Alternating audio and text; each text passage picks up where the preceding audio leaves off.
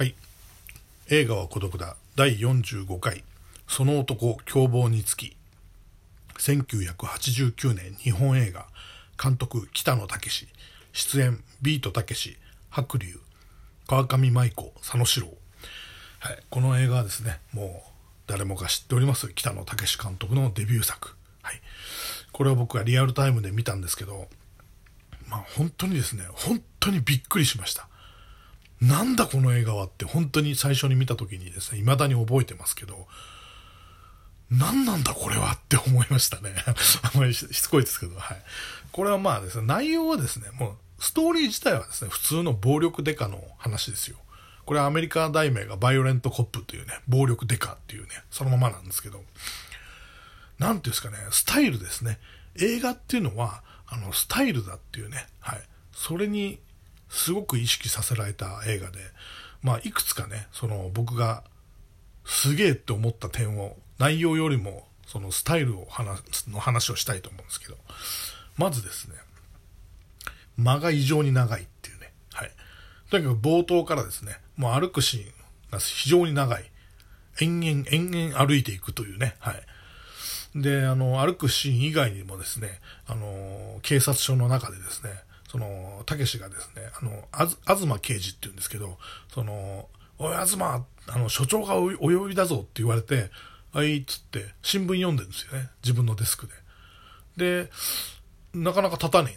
えんですよ。で、あの、向かいの、に座ってる人がですね、チラッとこう見るんですね。今、今、こいつ呼ばれたのに立たねえな、みたいな感じで。でもまあ何にもまだ言わなくて。で、すごい十分な間を取ってからですね、その向かいに座ってるやつがですね、おいとか、もう早く行けよみたいなこと言うんですよ。普通こういうシーンって映画にないですよね。あの、こういう間っていうのは全部カットしていきますから。ですからですね、もうセオリーをことごとく破ってるっていうのがこのたけしのスタイルだと思うんですよ。で、まあ、階段をね、あの、登るっていう何でもないシーンもですね、あの普通だったら二人で並んで歩くんで、なんか喋りながら歩いたりするじゃないですか。あの、何も言わないんですよね。なんか、おい、なんとかだったかとかって言われて、うん、なんでもねとかっつって、それで二人で黙って階段をね、あの、 two、two floor、two floor というかですね、あの、踊り場で折り返してね、登っていくぐらい無言なんですよね。はい。そういう感じとかですね。まあ、アクションのリズムなんですけど、よくたけしがね、あの、あの、なんていうんですか、漫才でね、その、そういう、いわゆるあの、危ないデカとか、ああいう感じのを茶化してた時にですね、まあいろいろ物陰に隠れて撃ったりとかね、まあそそんなのはね、あの、おかしいみたいなことをね、そのま、漫才のね、ネタで言ってましたけどね。で、この人はどうやったかっていうとですね、すごいです。やっぱりかっこいいですよ。あの、一つにですね、あの、松竹セントラルってね、あの銀座の松竹セントラルって今はないですけど、大きい映画館があってですね、その向かいに陶劇っていう映画館があるんですよ。僕そこの陶劇で見たんですね、この映画。それでですね、この、まさに松竹セントラルの前でですね、夜ですね、白龍がね、あの、たけしを襲ってくるシーンがあるんですけど、最初ナイフで、で、こう、ブスッと刺すんですよね、たけしを。で、そのたけしが、あのナイフを、あの、握ってですね、その、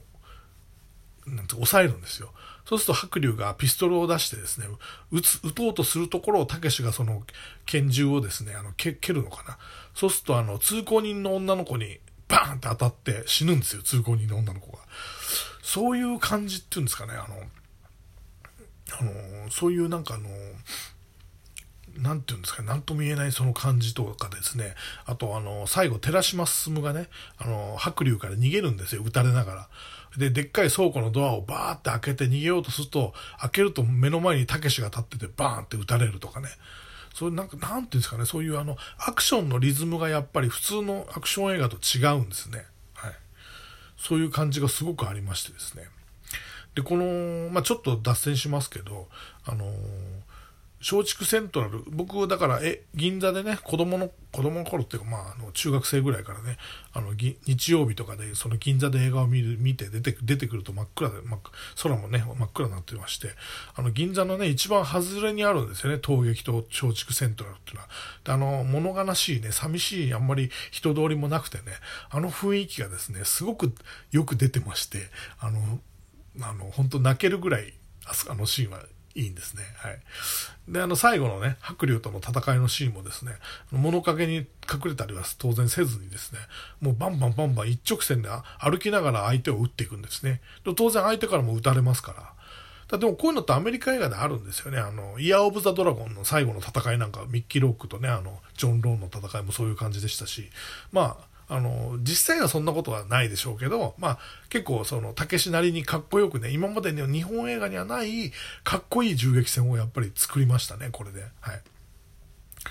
まあ、あとですね、芝居が非常に自然。これは今でもたけしがよく言いますよね。あの、喜怒哀楽を激しく出す役者は嫌いだっていうことで、で、まあそういう演技が嫌いだってことで、とにかくあの、自然に自然に感情をもうマイナスマイナスで感情を引いていくっていうね、ただからぼーっと喋ってぼーっと歩いていくとかね、そういう、だからその、そういう演技をだから初めて見ましたよね。その男凶暴につきで。で他の脇役にもそういう芝居をさせててですね。まあ、特に冒頭ね、あの、不老者が子供にね、あの、襲撃されるシーンもあるんですけど、非常に衝撃的なシーンですけど、まあ、これもね、最初はね、あの、プロダクションノートとか見るとね、あの、不老者の人の役者がね、あの非常に大げさに、その、うわー、うわーやめてくれみたいなこと演技をしたらしいんですけど、まあそういうのはやめてってことで、あの、そういうのにね、子供にいきなり襲われてね、蹴られたりした場合ね、何人もの子供にね、あの、やっぱそーっと自分の荷物をそれでも持ってね、そこから離れようとするっていうね、めちゃめちゃリアルなね、それでも蹴られながらなんですけど、まあ、そういう芝居で、とにかく芝居が自然ですよね。何にもしないっていうね。だから何にもしなさすぎて、ちょっと異常な、異常に見えるぐらい自然なんですね。はい。で、次がですね、あの、まあ、美術がめちゃめちゃシンプルっていうね。はい。このあのー、2頭っていうね、あの、まあ、ラスボスっていうかね、まあ、途中で死ぬんですけど、まあ、その、岸辺一徳さんが演じる2頭っていうね、一応親玉、のその悪いやつの事務所なんですけど、あの、ビルのワンフロアに何にも置いてなくて、まあ、端端っことか後ろの方に机が一つだけあるんですよね。と、あと秘書の机がポツンとあるっていう。そういう美術っていうのは普通日本映画ではありえないんですよね。まあ実際ありえないですけど、あの、やっぱ最初はね、美術部の人がね、いっぱいそこのロッカーとか机とかね、いろんなものをね、あの、置いてったそうなんですよ。で、僕なんかもよく言われたのは、その、隙間をなくせっていうね、隙間を埋めろって言われるんですね。いわゆるプロのね、あの、世界では、あの、隙間があると、その、なんか物足りないから、どんどんどんどん埋めていくと。物で埋めていってリアリティを出せっていうふうに言われるんですけど、まあ、そこをたけしはですね、あの、もういらねえってことで、もう何にもないワンフロアに机が一つポンとあって、そこにボスが座ってるっていうね、すごい絵なんですよね。これも最初見た時びっくりしましたけど、ここもセオリー破りっていうかね、はい。あすごかったですよね。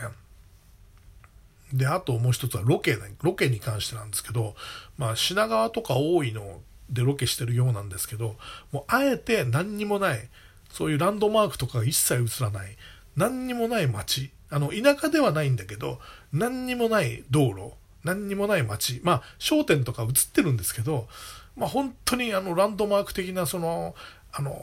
なん華やかさが全くない、もう灰色の街みたいなね、そういうところでわざとロケしてますよね。